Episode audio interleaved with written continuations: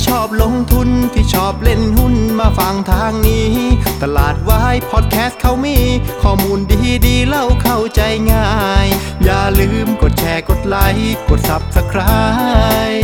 กดกระดิ่งด้วยนะคุณกำลังฟังตลาดวายพอดแคสต์ปีที่2ประจำวันพฤหัสที่22เมษายน2564รายการที่ทำให้คุณเข้าใจตลาดเข้าใจหุ้นและก็พร้อมสำหรับการลงทุนในวันพรุ่งนี้ครับ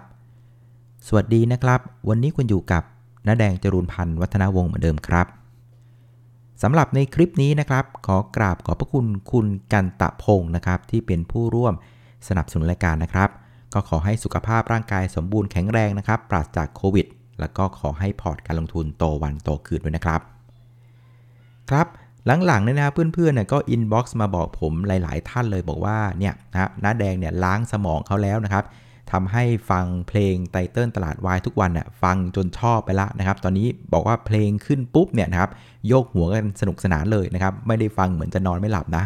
ก็ขอบคุณมากๆเลยนะครับแล้วมีบางท่านก็บอกว่าเนี่ยนะอยากได้เวอร์ชั่นเต็มๆหน่อยนะครับแค่ไตเติ้ลก็มันแล้วถ้าเวอร์ชั่นเต็มเนี่ยมันคงจะมันกว่านี้นะครับก็ต้องบอกตรงๆว่าขอเวลาเก็บตังค์นิดนึงนะครับเพราะว่าเฉพาะท่อนไตเติ้ลเนี่ยนะครับผมก็ไปจ้างเขาทำมานะครับทั้งเรื่องของคำร้องทำนองนับเสียงต่างๆก็ใช้เงินอยู่ประมาณหนึ่งนะครับเดี๋ยวถ้าเกิดว่าจะเอาเวอร์ชั่นเต็มเนี่ยเข้าใจว่ามันจะต้องใช้เงินไปมากกว่านี้นะเดี๋ยวขออนุญาตเก็บเงินเก็บทองก่อนนะครับแต่คิดว่าจังหวะทำนองแบบนี้นะถ้าเป็นเวอร์ชั่นเต็มเนี่ยก็คงจะสนุกไม่เลวเหมือนกันนะครับก็เดี๋ยวขอเวลานิดนึงแล้วกันนะครับเอาละคราวนี้เรามาดูตลาดหุ้นบ้านเรากันต่อนะฮะวันนี้นะครับเซตอินเด็กซ์ก็ยังคงทำตัวอินดี้เหมือนเดิมนะครับเมื่อวานเนี่ยนะครับชาวบ้านเขาลงกันเราไม่ลงนะครับวันนี้ชาวบ้านเขาเด้งกันเราไม่เด้งนะครับเราลงซะเลยนะครับวันนี้เซตอินเด็กซ์ติดลบไป12จุดนะครับปิดที่ 1,568 จุดปรับตัวลงประมาณสัก 0.8% นะครับในขณะที่เอเชียเนี่ยนะครับแม้ว่าในค่าเฉลี่ยเนี่ยจะบวกเบาๆนะ 0.03% แต่ว่าในตลาดหลักๆเนี่ยก็เด้งตัวได้ค่อนข้างดีนะครับโดยเฉพาะที่ญี่ปุ่นเนี่ยเด้งขึ้นมาถึง 2.4% นะครับก็ตามภาพของดาวโจนส์เมื่อคืนก่อนหน้าที่เด้งกันขึ้นมาประมาณเกือบ 1% นะครับแต่ว่าในฝั่งเอเชียเนี่ยไปโดนฉุดจากฮานอยนะเวียดนามนะลบไปประมาณ 3% นะครับซึ่งผมก็ยังหาข้อมูลไม่ได้นะบ้านไม่ได้อยู่ฮานอยแต่ว่าไอ้เวียดนามเนี่ยทำให้ดึงภาพของเอเชียนะครับลงมานะครับเหลือบวกเพียงแค่ 0.03% แล้วก็ดึงให้อาเซียนนะติดลบไป 0.2% นะครับคราวนี้ประเด็นบ้านเราที่ยังคงอินดี้กว่าเพื่อนนะครับคือเราก็ยังคงวังวนอยู่กับประเด็นของเรื่องโควิด -19 นะครับซึ่งอย่างที่เมื่อวานนะให้พอยต์สำคัญไว้เลยก็คือเรื่องของการติดเชื้อเนี่ยคืออย่าให้มันเพิ่มขึ้นเป็นวันที่3ติดต่อกันนะครับซึ่งมันจะคล้ายๆกับแท่งเทียนของหุ้นแหละนะครับคือถ้าเป็นแท่งที่3ปั๊บเนี่ยมันจะกลายเป็นแท่งคอนเฟิร์มนะครับซึ่งปรากฏว่าเมื่อเช้าเนี่ยก็รายงานตัวเลขออกมาก็เพิ่มขึ้นเป็นวันที่3อีกแล้วนะครับหลังจากวันที่19เมษายนเนี่ยเราซุดลงมาจาก 1,700 เหลือ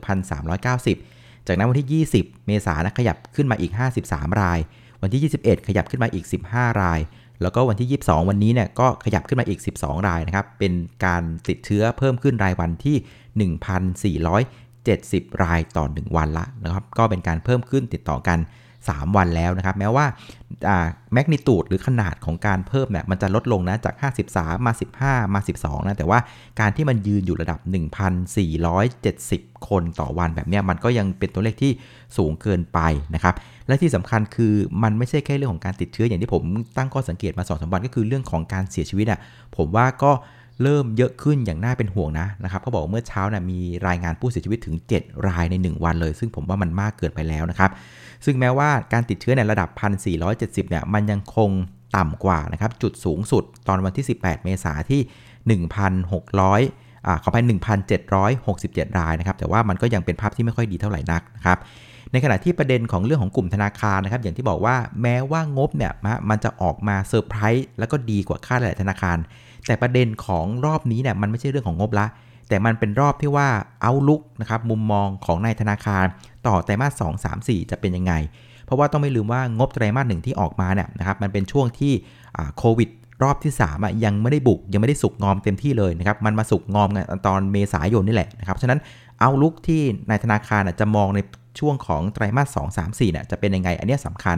ซึ่งปรากฏว่านะครับอย่างศูนย์วิจัยเกษตรกรไทยนะก็มีการเห็นแบบนี้ปั๊บนะแกก็ปรับตัวเลข GDP ลงมาเลยนะครับซึ่งอันนี้ก็ถือว่าเป็นมุมมองเชิงลบต่อเศรษฐกิจนะครับเพราะฉะนั้นถ้าเกิดว่ามองว่าเศรษฐกิจอ่ะมันไปไม่ค่อยไหวในช่วงข้างหน้าเนี่ยโอกาสที่กลุ่มธนาคารเนี่ยจะเด้งขึ้นมาแรงๆเนี่ยก็เป็นไปได้ยากนะครับวันนี้เราก็เลยเห็นภาพของการขายทำรายการในเรื่องของกลุ่มธนาคารนะครับในขณะที่กลุ่มของน้ำมันเองเนี่ยก็เป็นประเด็นในเรื่องของราคาน้ำมันเมื่อคืนที่ซุดตัวลงมาประมาณ 1% กว่าๆนะอันนี้มันก็น่ากังวลนะครับอย่างที่เคยตั้งข้อสังเกตสมัยนู้นนะว่าที่อินเดียนะครับที่เรื่องของวัฒนธรรมในเรื่องของประเพณีในการอาบน้ำศักดิ์สิทธิ์ใช่ไหมที่ว่าลงกันโอ้โหแหวกว่ายเป็นปลาเลยนะครับสุดท้ายมันก็ออกมาจริงๆคือการติดเชื้อเนี่ยเริ่มรุนแรงมากขึ้นนะครับเฉลี่ยวันละ 270,000 รายอันนี้มันน่าเป็นห่วงเพราะว่าประเทศอินเดียเนี่ยเป็นประเทศที่เรียกว่าเป็นผู้บริโภคน้ำมันใหญ่เป็นอันดับ3ของโลกเลยนะฮะแล้วก็ขนาดเศรษฐกิจเขาเนี่ยก็มีนัยสำคัญด้วยนะครับอย่างที่บอกว่าปัญหาของเขาเนี่ยน่าเห็นใจคือมันเป็นเรื่องของวัฒนธรรมไงเพราะงั้นพอเป็นวัฒนธรรมแบบนี้มันก็ต้องลงไปแหวกว่ายกันสุดท้ายก็ติดเชื้อกันระเนระนาดเลยนะครับอันนี้ก็เลยทำให้หุ้นกลุ่มน้ำมันนะครับไม่ว่าจะเป็นน้ำมันลงกันปิโตรเนี่ยวันนี้ก็ถูกฉุดกันลงมากันหมดก็ดึงให้ตลาดหุ้นบ้านเราเนี่ยปรับตัวลงมากกว่าเพื่อนๆนะครับคราวนี้มาดูการเคลื่อนไหวของ Set Index นะครับตอนเช้าเนี่ยเราได้ sentiment ที่ดีจากดาวโจนส์เมื่อคืนใช่ไหมที่บวกมา300จุดเราก็ขอเด้งกับเขาด้วยนะครับแต่เราก็เปิดกระโดดไปประมาณสัก6จุดแต่ปัญหาของตอนนั้นคือเปิดเดินปุ๊บนะครับจากนั้นเนี่ยถ้าเพื่อนๆไปดูกราฟราย5นาทีนะจะเห็นว่า Set Index เนี่ยก็ลงกันมาเป็นเส้นตรงเป็นสโลปสวยๆเลยนะครับไปปิดที่ 1,568 นะครับแล้วก็ระหว่างวันก็มีประเด็นในเรื่องของรายงานผู้ติดเชื้อโควิดเพิ่มขึ้น3วันติดต่อกันนะครับเอาลุกเศรษฐกิจที่กลุ่มธนาคารเขาให้มาก็ดูน่ากังวลอยู่นะครับแล้วก็ยังไม่ค่อยมีประเด็นปัจจัยอะไรหนุนเข้ามาก็เลยทำให้ตลาดหุ้นวันนี้มันก็ไปไม่ค่อยไหวนะครับคราวนี้หุ้นที่ผลักดันตลาดในเชิงบวกวันนี้นะครับตัวหลักๆเนี่ยก็จะเป็นตัวอย่างปูนใหญ่นะครับวันนี้บวกมาถึงเกือบ 2% นะครับช่วยพยุงตลาดได้ประมาณสัก 0.8 จุดนะครับหลักๆนะก็เป็นเรื่องของแนวโน้มงบไตรมาส1นะที่จะออกมาดีนะครับจาก3ประสานไม่ว่าจะเป็นสายปิโตรเคมีนะครับแพคเกจจิ้งนะครับแล้วก็ปูนซีเมนต์นะครับอันนี้ก็ถือว่าเป็นสัญญาณที่ดีนะครับอีกมุมนึงที่เคยให้เหลี่ยมไว้ในรายการ ATO โรงเรียนนักทุนก็คือว่าเวลาหุ้นขนาดใหญ่นะโดยเฉพาะหุ้นขนาดใหญ่นะครับพยายามดูกราฟใน time frame รายสัปดาห์เยอะๆนะครับ time frame week เนี่ยเพราะว่าเมื่อไหร่ที่หุ้นนะครับโดยเฉพาะไซส์กลางๆใหญ่ๆที่นักทุนสถาบันเขาเล่นกันนะเวลามันเบรกเส้นสำคัญใน time frame รายสัปดาห์เนี่ยนะครับมันจะให้เทรนที่ชัดมากนะครับอย่างในเคสของปูนใหญ่นะครับมันเบรกเส้นค่าเฉลี่ย200สัปดาห์มาแล้วนะครับเพราะฉะนั้นมันก็เลยเป็นภาพที่มีได้รับเงินทุนถาโถมเข้ามาทั้งจากนักลงทุนสถาบันในประเทศแล้วก็ต่างประเทศนะครับซึ่งผมแอบบอกเลยว่าพวกนักทุนสถาบันต่างประเทศในประเทศรวมถึงนักทุนรายใหญ่นะเขาจะใช้ time frame week เป็น time frame สำคัญในการตัดสินใจคือกล่าวคือว่าถ้าเกิดว่า time frame week มันสวยนะครับ time frame week มันเบรกแนวต้านสำคัญนะครับ time frame week มันลงมาหาแนวรับสำคัญแบบเนี้ยถ้า time frame week น่ะมันเป็นภาพที่ชัดเจนในภาพที่มันเป็นขาขึ้นเป็นภาพที่มันเป็นขาเด้งหรือภาพที่มันเป็นขาลงเนี่ยตรงเนี้ยมันจะก่อให้เกิดอาการที่เป็นแอคชั่นขึ้นมาและอย่างในเคสของปูนใหญ่น่ะนะมันเป็นภาพที่แท่งเทียนน่ะมันทะลุเส้นค่าเฉลี่ย200สัปดาห์มาละเพราะฉะนั้นในภาพระยะถัดๆไปน่ะมันก็สบายใจได้ว่ามันกำลังจะเป็นขาขึ้นแล้วเราก็เลยเห็นภาพแอคชั่นในเชิงบวกใน time frame day นะครับเพราะฉะนั้นหลักๆนะเวลาคุณจะไปดูหุ้นอะไรน่ะก่อนที่จะดู time frame day นะให้ย้อนไปดู time frame week ก่อนถ้า time frame week มันสวยโอกาสที่ time frame day ที่เราจะแอคชั่นได้แม่นยำได้ถูกต้องนะมันจะมีความไปได้สูงแล้วโอกาสที่จะชนะนะมันจะง่ายขึ้นนะครับงั้นฝากดูนะเรื่องของ time frame week นะคุณลองไปไล่ดูในพอร์ตของคุณทุกตัวนะว่า time frame week สวยหรือเปล่านะครับถ้า time frame week สวยแล้วต้นทุนคุณต่ำนะอันนี้คุณลันไปแต่ถ้าเกิดว่า time frame week ไม่สวย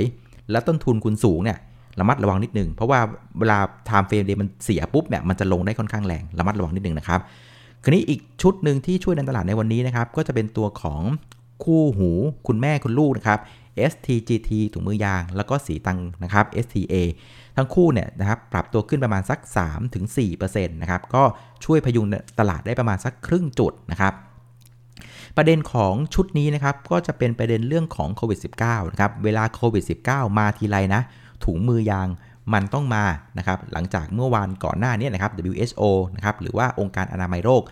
ก็มาให้ความกังวลเกี่ยวเรื่องของการติดโควิดที่มันแพร่ระบาดเร็วเหลือเกินนะครับแล้วก็การเสียชีวิตก็เร็วเหลือเกินนะครับเพราะฉะนั้นความต้องการเรื่องของถุงมือยางเนี่ยมันยังคงหนาแน่นอย่างแน่นอนนะครับวันนี้เนี่ยนอกจาก STGT จะปรับตัวขึ้นแล้วนะครับราคาหุ้นนะครับที่ทำถุงมือยางในมาเลเซียทั้ง4ตัวน่ะก็ปรับตัวขึ้นอย่างมีนัยสำคัญด้วยนะครับในขณะที่เรื่องของแนวโน้มงบของ STGT แล้วก็สีตรังเนี่ยก็มีแนวโน้มที่จะออกมาดีด้วยนะครับโดยเฉพาะตัวของ STGT ถุงมือยางเนี่ยนะครับก็ในไตรมาสนี้เนี่ยมันจะได้ทั้งเรื่องของวอลลุ่มที่มันตกค้างมาตั้งแต่เดือนธันวาคมจากเรื่องของเรือคอนเทนเนอร์ต่างๆที่มันติดขัดนะครับแล้วก็เรื่องของราคาถุงมือยางน่ะในช่วงของไตรมาส1น่ะมันก็ปรับตัวขึ้นต่อจากไตรมาส4ปีที่แล้วด้วยนะครับมันงบก็ออกมาดีด้วยก็เลยทำให้วันนี้มีแรงซื้อเข้ามานะครับแต่ว่าตั้งข้อสังเกตนิดนึงนะคือ STGT แล้วก็สีตรังนะทั้งคู่หูแม่ลูกเนี่ยนะครับขึ้นเครื่องหมาย XD ไปหมดแล้วด้วยนะขนาด XD ไปแล้วนะครับแต่หุ้นก็ยังสามารถฟื้นขึ้นมาและเดินหน้าได้เนี่ยอันนี้ก็เป็นเรื่องของประเด็นใหม่ก็คือเรื่องของโควิดที่มันฟื้นขึ้นมานั่นเองนะครับส่วนหุ้นอีกตัวหนึ่งที่วันนี้ร้อนแรงมากๆนะครับก็คือ Precious Shipping นะครับ PSL วันนี้เนี่ยบวกไปถึง 10% นะครับหลังจากเมื่อคืนนี้นะครับดัชนีค่าระวางเรือเทกองปรับตัวขึ้นเกือบ 10% เลยนะครับตอนนี้เนี่ยตลาดก็เริ่มลุ้นกันแล้วว่า PSL เนี่ยจะเจอซุปเปอร์ไซเคิลหรือเปล่านะครับซุปเปอร์ไซเคิลของกลุ่มเรือเทกองเคยเกิดขึ้นแล้วนะครับตอนปีประมาณสัก 2008 นะครับตอนนั้นน่ะที่จีนน่ะเขาทำได้เป็นเจ้าภาพโอลิมปิกฤดูร้อนนะครับเพราะฉะนั้นช่วงปี 2004 ถึง 2006 นะก็เป็นช่วงที่ประเทศจีนก็ต้องมีการระดมพลนะครับในการสร้างเรื่องของอินฟราสตรัคเจอร์ต่างๆสร้างสนามกีฬาสร้างระบบขนส่งเพราะฉะนั้นความต้องการพวกสินค้าไม่ว่าจะเป็นสินแร่เหล็กอิฐหินปูนทรายอะไรพวกนี้ก็จะต้องการเยอะมากเพราะฉะนั้นอุปสงค์ในตอนนั้นอ่ะมันพุ่งขึ้นแรงมากในขณะที่ตอนปี 2007-2008 สมัยนั้นอ่ะตัวของเรือเทกองเองในโลกน่ะก็ยังไม่ได้เยอะเท่าไหร่เพราะฉะนั้นภาพที่อุปสงค์เยอะแต่อุปทานมีน้อยน่ะมันก็เลยดึงให้ตัวของค่าระวางเรือเทกองซึ่งสะท้อนออกมาเป็นดัชนี BDI น่ะมันพุ่งไปถึง 11,000 กว่าจุดเลยนะครับซึ่งในปีนี้เนี่ยมันก็ต้องบอกว่าคล้ายๆกับตอนโอลิมปิกที่จีนเหมือนกันเพราะว่าในฝั่งของอุปสงค์เองเนี่ยนะครับความต้องการใช้เรือน่ะมันก็เพิ่มขึ้นจริงนะครับเพราะว่าในปีที่แล้วน่ะนะครับหลายๆประเทศเนี่ยก็ได้รับผลกระทบจากเรื่องของโควิด -19 พอปีนี้เนี่ยมันเป็นปีที่เศรษฐกิจโลกน่ะมันกำลังฟื้นนะครับจีนเองก็ฟื้นอเมริกาก็ฟื้นไม่พอนะครับไอ้2ประเทศยักษ์ใหญ่น่ะก็เรียกว่าใช้มาตรการทางด้านการคลังน่ะอัดฉีดกันอย่างเต็มที่เลยนะครับฝั่งจีนเองก็อัดเข้าไปละ 600,000 ล้านเหรียญนะครับเมื่อปีที่แล้วอเมริกาเองเมื่อต้นปีก็อัดไปอีก 1.9 ล้านเหรียญแล้วก็กำลังจะมีอีกประมาณ 2-3 ล้านเหรียญอัดตามเข้ามาอีกนะครับเพราะฉะนั้นฝั่งของดีมานด์ในปีนี้เนี่ยต้องบอกว่าเป็นปีที่แข็งแรงมากในขณะที่ฝั่งของอุปทานเรือเทกองเองน่ะความโชคดีในเรื่องของในช่วงของความโชคร้ายก็คือว่าตอนปี 2019-2020 ตอนที่โดนโควิดบุกนะครับปรากฏว่าอู่ต่อเรือน่ะเรียกว่าเจ๊งกันไปเยอะมากเลยนะครับเพราะว่าไม่มีใครมาต่อเรือเพราะฉะนั้นก็เลยเลิกลากันไปมันก็เลยทำให้ในปีนี้มันเป็นปีที่อุปสงค์แข็งแรงนะครับแต่ว่าฝั่งอุปทานมันไม่ค่อยเพิ่มเท่าไหร่นะครับมันโอกาสที่เราจะเห็นตัวของดัชนีค่าระวางเรือเทกองน่ะมันทยอยปรับขึ้นเรื่อยๆน่ะก็ยังมีอยู่นะเพราะฉะนั้นใครที่มีหุ้นในลักษณะที่เป็นเรือเทกองอย่าง PSL หรือว่า GTA น่ะถ้าต้นทุนไม่ได้แพงอะไรมากนักนะผมว่าอดทนถือได้ก็ถือไปเถอะนะครับเพราะว่าโอกาสได้ลุ้นเหมือนกันนะเรื่องของซูเปอร์ไซเคิลนะครับแต่ว่าอาจจะดูนิดนึงตรงที่ว่าอย่าให้นะครับโลกเราเนี่ยมันโดนโควิดเวฟที่4เวฟที่5เวฟที่6แล้วจนพังกันอีกรอบหนึ่งถ้าเป็นแบบนั้นนะอันนี้ก็ไม่ไหวเหมือนกันนะครับเอาละส่วนหุ้นที่กดดันตลาดในเชิงลบวันนี้นะครับตัวแรกก็จะเป็นตัวของ AOT นะครับมันกดว่า AOT เนี่ยนะครับถ้าไปดูกราฟจะเห็นว่าเป็นแท่งเทียนสีแดงติดกัน3วันติดแล้วนะครับ AOT วันนี้เนี่ยกดตลาดไปถึง 1.2 จุดนะครับก็เป็นประเด็นเรื่องของโควิด -19 นี่แหละนะครับก็ยังคงเพิ่มขึ้นอย่างต่อเนื่องการติดเชื้อรายวันนะครับส่วนอีก2ตัวเนี่ยก็จะเป็นคู่หูที่ร้อนแรงกันมา 2-3 วันที่ผ่านมาก็คือ Gulf Energy แล้วก็ Advance นะครับทั้งคู่เนี่ยลงกันเฉลี่ยประมาณสัก 2% นะครับมันก็เป็นภาพของการจบข่าวแล้วนะครับก็กลับมาสู่โลกของความเป็นจริงนะครับหลังจากมีข่าวเรื่องว่า Gulf เนี่ยจะทำ Tender InTouch แล้วก็ Advance อะไรก็ว่านไปนะครับแต่ว่าสุดท้ายจบข่าวปั๊บรอประชุมผู้ถือหุ้นรอทำ Transaction กันก็ใช้เวลาอีกสักพักนึงตอนนี้ก็ต้องกลับมาสู่โลกของความเป็นจริงก่อนคืองบของทั้งคู่มันไม่ได้มีอะไรตื่นเต้นเลยนะครับเพราะฉะนั้นพอมันไม่มีอะไรตื่นเต้นแล้วเราจะถือรอกันมาทำไมนะครับก็เลยเป็นภาพที่นักทุนเริ่มมีการขายทางกำไรกันนะครับเพราะฉะนั้นสรุปนะครับหน้าหุ้นที่เรามองเห็นวันนี้นะครับหุ้นที่ปรับตัวขึ้นแรงๆเห็นไหมปูนใหญ่ STGT นะครับ STA นะครับหรือ PSL ก็ตามนะหลักๆนะมันจะเป็นหุ้นที่งบดีจัด นะครับปูนใหญ่ STGT STA อะไรอย่างเงี้ยหรือหุ้นที่มีสตอรี่ที่ว่าแข็งแรงจริงๆนะครับอย่างในเคสของเรือเทกรอย่าง PSL นะครับส่วนหุ้นอีกชุดหนึ่งที่น่าสนใจนะเพื่อนๆเราไปคัดดูนะอย่างวันนี้ผมเห็นอันเนี้ยแปลกๆก็คือตัวอย่างแคลคอมนะ CCET นะมันเป็นหุ้นอิเล็กทรอนิกส์ที่ปรับตัวขึ้นแหกจากกลุ่มนะครับวันนี้กลุ่มนะอย่างฮาน่า KCE เนี่ยปรับตัวลงเพราะฉะนั้นอะไรที่มันแหกกลุ่มได้นะผมว่ามันอาจจะมีอะไรพิเศษนะยังไงฝากจับตาดูนิดนึงสำหรับตัวของแคลคอมนะครับส่วนชุดที่ตลาดอ่ะตอนนี้อาจจะยังไม่ค่อยชอบเท่าไหร่แล้วหรือเปลี่ยนใจแล้วนะก็ยังเป็นกลุ่มของธนาคารเองนะครับหลังจากหุ้นอ่ะมันเล่นขึ้นมาจากเรื่องงบที่ออกมาเซอร์ไพรส์นะครับแต่อย่างที่บอกคือเอาลุกข้างหน้าเนี่ยมันยังดูน่าเป็นห่วงอยู่วันนี้เราก็เลยเห็นภาพของการขายทำลายในกลุ่มของธนาคารนะครับส่วนอีกชุดหนึ่งที่ถูกเทคโปรฟิตลงมานะครับก็คือกลุ่มไฟแนนซ์เพราะอะไรเพราะว่าช่วงที่ผ่านมาเนี่ยเขาไปไล่ราคานะครับเพื่อทำให้ตัวของหุ้น IPO ตัวใหม่เนี่ยเงินติดล้อเนี่ยมันดูน่าสนใจนะครับคือทำให้กลุ่มเนี่ยมันมี valuation ที่สูงขึ้นนะครับเพราะฉะนั้นยิ่งกลุ่มไฟแนนซ์เนี่ย valuation มันสูงขึ้น PE มันสูงน่ะมันก็ยิ่งทำให้พอเอาไปเปรียบเทียบกับตัวของเงินติดล้อแล้วเอ้ยเงินติดล้อมันไม่ได้แพงมากนี่หว่าอะไรประมาณนี้นะฮะมันเหลี่ยมของแบบเนี้ยมันเลยทำให้ตัวของหุ้นไฟแนนซ์มันถูกไล่ขึ้นมานะครับแต่ว่าวันนี้เราเริ่มนะครับเข้าสู่โหมดของการจองนะครับเงินติดล้อแล้วเพราะฉะนั้นในเชิงว่ากระบวนการในการจองมันเริ่มดำเนินไปเรียบร้อยแล้วคนได้ตัดสินใจแล้วว่าจะเอาหรือไม่เอาหุ้นตัวนี้เพราะฉะนั้นหน้าที่ของไอ้พวกเพื่อนมันนะที่ถูกไล่ขึ้นมาเพื่อทำให้ valuation กลุ่มมันสูงและทำให้เงินติดล้อมันดูน่าสนใจนะหน้าที่มันก็เลยเรียกว่าเริ่มจะหมดแล้วนะครับมันก็เลยเป็นภาพของการขายทำไรของกลุ่มไฟแนนซ์ลงมานะครั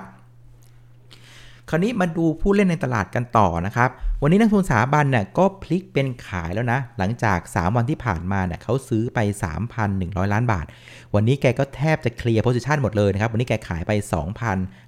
2,578 ล้านบาทนะครับส่วนนักทุนต่างชาตินะครับก็ยังคงก้มหน้าก้มตาขายอย่างต่อเนื่องนะครับวันนี้ขายไปอีก 1,600 ล้านบาทนะครับขาย4วันติดเลยรวมๆกัน 7,000 ล้านบาทแล้วนะครับเพราะฉะนั้นพฤติกรรมของนักทุนสถาบันกับต่างชาติเนี่ยมันก็ยังคงเป็นภาพของการเวทแอนด์ซีเฝ้าดูสถานการณ์เสียมากกว่านะครับหลังจากเห็นผู้ติดเชื้อโควิดมันเพิ่มขึ้น3วันติดอันเนี้ยเสียวเลยนะครับและอย่างที่บอกคือเรื่องของผู้เสียชีวิตเริ่มเพิ่มขึ้นอย่างมีนัยสำคัญนะครับเป็น7รายแล้วสำหรับวันนี้นะครับซึ่งเพื่อนๆหลายๆคนก็บอกว่าเอ้ยน้าแดงถ้ามองในเชิงตัวเลขเนี่ยมันก็ไม่น่ากังวลหรอกเพราะว่าเราตรวจเยอะโอกาสเสียชีวิตมันก็เยอะนะครับอันนี้ก็ถูกนะในเชิงของตัวเลขแต่ว่าในเชิงของสังคมหรือการบริหารจัดการแล้วนะผมมองว่าจริงๆแล้วคนไทยนะไม่ควรจะต้องมีใครนะจะต้องเสียชีวิตจากเรื่องของโควิด -19 โดยเฉพาะการเสียชีวิตจากเรื่องของความประมาทนะครับจากเรื่องของการหย่อนยานจากเรื่องของการบริหารที่ผิดพลาดแบบนี้คนไทยไม่ควรมีใครมารับกรรมแล้วก็เสียชีวิตจากเรื่องพวกนี้นะยังไงก็ต้องขอแสดงความเสียใจกับครอบครัวของผู้เสียชีวิตด้วยนะครับคราวนี้มูลค่าการซื้อขายนะครับก็อยู่ที่ 93,330 ล้านบาทนะครับก็เพิ่มขึ้น 16% นะมันก็เลยเป็นภาพที่ตลาดหุ้นนะปรับตัวลงพร้อมกับบอลลุ่มซึ่งก็ต้องบอกว่าเริ่มส่งสัญญาณความเสี่ยงที่ต้องระมัดระวังให้มากขึ้นนะครับเอาละครับสุดท้ายนะครับก็มาสู่ประเด็นที่จะส่งผลต่อตลาดหุ้นบ้านเราในวันพรุ่งนี้นะครับก็อาจจะมีสัก2ประเด็นนะครับประเด็นที่1ก็คือการรายงานตัวเลขผู้ติดเชื้อของสบคเหมือนเดิมนะครับพรุ่งนี้ต้องมาตามดูกันว่าจำนวนผู้ติดเชื้อเนี่ยจะเพิ่มขึ้นนะครับเป็นวันที่4ติดต่อกันหรือเปล่านะครับส่วนประเด็นที่2นะครับในคืนนี้มีตัวเลขของที่สหรัฐอเมริกาน่าสนใจก็คือเรื่องของตัวเลขผู้ขอรับสวัสดิการการว่างงานครั้งแรกนะครับซึ่งในสัปดาห์ที่ผ่านมาเนี่ยอยู่ที่ 576,000 คนนะครับในสัปดาห์นี้เนี่ยตลาดเขาคาดว่าจะเพิ่มขึ้นนะเพิ่มขึ้นเป็น 617,000 คนนะครับซึ่งมันก็แปลกๆอยู่เหมือนกันนะคือพวกเราก็รู้กันหมดว่าตอนนี้เศรษฐกิจอเมริกากำลังฟื้นนะแต่ทำไมตลาดเขาถึงมองว่ากำลังจะมีผู้มาขอรับสวัสดิการการว่างงานครั้งแรกเพิ่มขึ้นจาก 507,000 เป็น 601,000 อันนี้ก็แปลกนะเดี๋ยวลองจับตาดูแล้วกันนะครับคราวนี้กลับมาสู่แผนการลงทุนนะครับอย่างที่คุยกันเมื่อวานเนี่ยคือเซตอินเด็กซ์เนี่ยเล่นท่ายากนะครับก็คือเป็นบิ๊กไวท์แท่งใหญ่แล้วก็เป็นแท่งเขียวเล็กๆซึมขึ้นแบบเนี้ยนะครับซึ่งโครงสร้างแบบเนี้ยอย่างที่บอกคือมันเป็นโครงสร้างที่เปราะบางมากมันสะท้อนว่ามันเป็นการขึ้นแบบคนไม่ค่อยเชื่อไม่ค่อยมั่นใจเท่าไหร่ซึ่งถ้าเกิดว่ามีอะไรมาสะกิดนิดหน่อยนะโอกาสลงมันมีซึ่งวันนี้นะครับตอน 11 โมงก็ถูกสะกิดไปเรียบร้อยแล้วนะครับจากเรื่องของการติดเชื้อโควิดที่เพิ่มขึ้นติดต่อกัน3วันนะครับมันก็เลยเป็นภาพของการวงแตกกันลงมานะครับคราวนี้ถ้าเกิดว่าเซตอินเด็กซ์มันลงมาแบบนี้นะครับแนวรับสำคัญถัดไปมันอยู่ตรงไหนนะครับผมมองที่บริเวณ 1,565 จุดนะครับอันนี้สำคัญมากนะครับเพราะว่าถ้าเกิดหลุดตรงนี้1565เนี่ยครับในภาพของระยะกลางเนี่ยมันกำลังจะเริ่มเสียเทรนด์อันนี้ต้องระมัดระวัง อันที่2คือวันนี้ตอนที่เซตมันปิดเนี่ยมันปิดปริ่มๆที่มันหลุดเส้นค่าเฉลี่ย5วันแล้วนะฮะอันเนี้ยสะท้อนว่าในภาพระยะสั้นน่ะเริ่มมีความเสี่ยงแล้วนะครับเพราะฉะนั้นพรุ่งนี้ความสำคัญของวันศุกร์คือต้องมีข่าวดีสถานเดียวนะครับถ้าไม่มีข่าวดีนะครับ1565มีความเสี่ยงว่าจะหลุดนะครับแต่ถ้าเกิดว่ามีข่าวดี1565เป็นจุดที่จะสามารถเด้งได้เช่นกันนะครับเพราะฉะนั้นพรุ่งนี้เนี่ยเป็นวันที่สำคัญมากสำหรับเพื่อนๆที่รับความเสี่ยงได้นะครับเฝ้าตลาดดีๆบริเวณ1565นะครับเวลาเซ็ตมาอยู่ใกล้ๆ1565พยายามเปิดข่าวดูเยอะว่าเฮ้ยมีข่าวดีอะไรเข้ามาหรือเปล่านะครับถ้าเกิดว่าเซตอยู่ใกล้ๆ1565แล้วข่าวดีมาปั๊บเนี่ยอันเนี้ยโอกาสเด้งอ่ะมีสูงเลยนะครับแต่ว่าถ้าเกิดซึมมา1565แล้วมันเงียบกันเลยมองซ้ายก็ไม่มีมองขวาก็มีอันเนี้ยระมัดระวังนิดนึงนะครับอาจจะเก็บไม้เก็บมือนะครับเสาร์ที่ไปพักผ่อนก็ได้ไม่ว่ากันนะครับเอาละครับวันนี้ก็ประมาณนี้นะครับสำหรับรายการตลาดวายพอดแคสต์นะครับแล้วก็เหมือนเดิมนะครับพรุ่งนี้วันศุกร์นะครับไม่มีรายการตลาดวายพอดแคสต์เนาะเราจะไปเจอกันอีกทีช่วงวันอาทิตย์สายๆบ่ายๆเที่ยงๆนะครับวันนี้ขออนุญาตลาไปก่อนนะครับขอบคุณทุกท่านที่ติดตามกดไลค์กดแชร์ให้นะครับสวัสดีครับ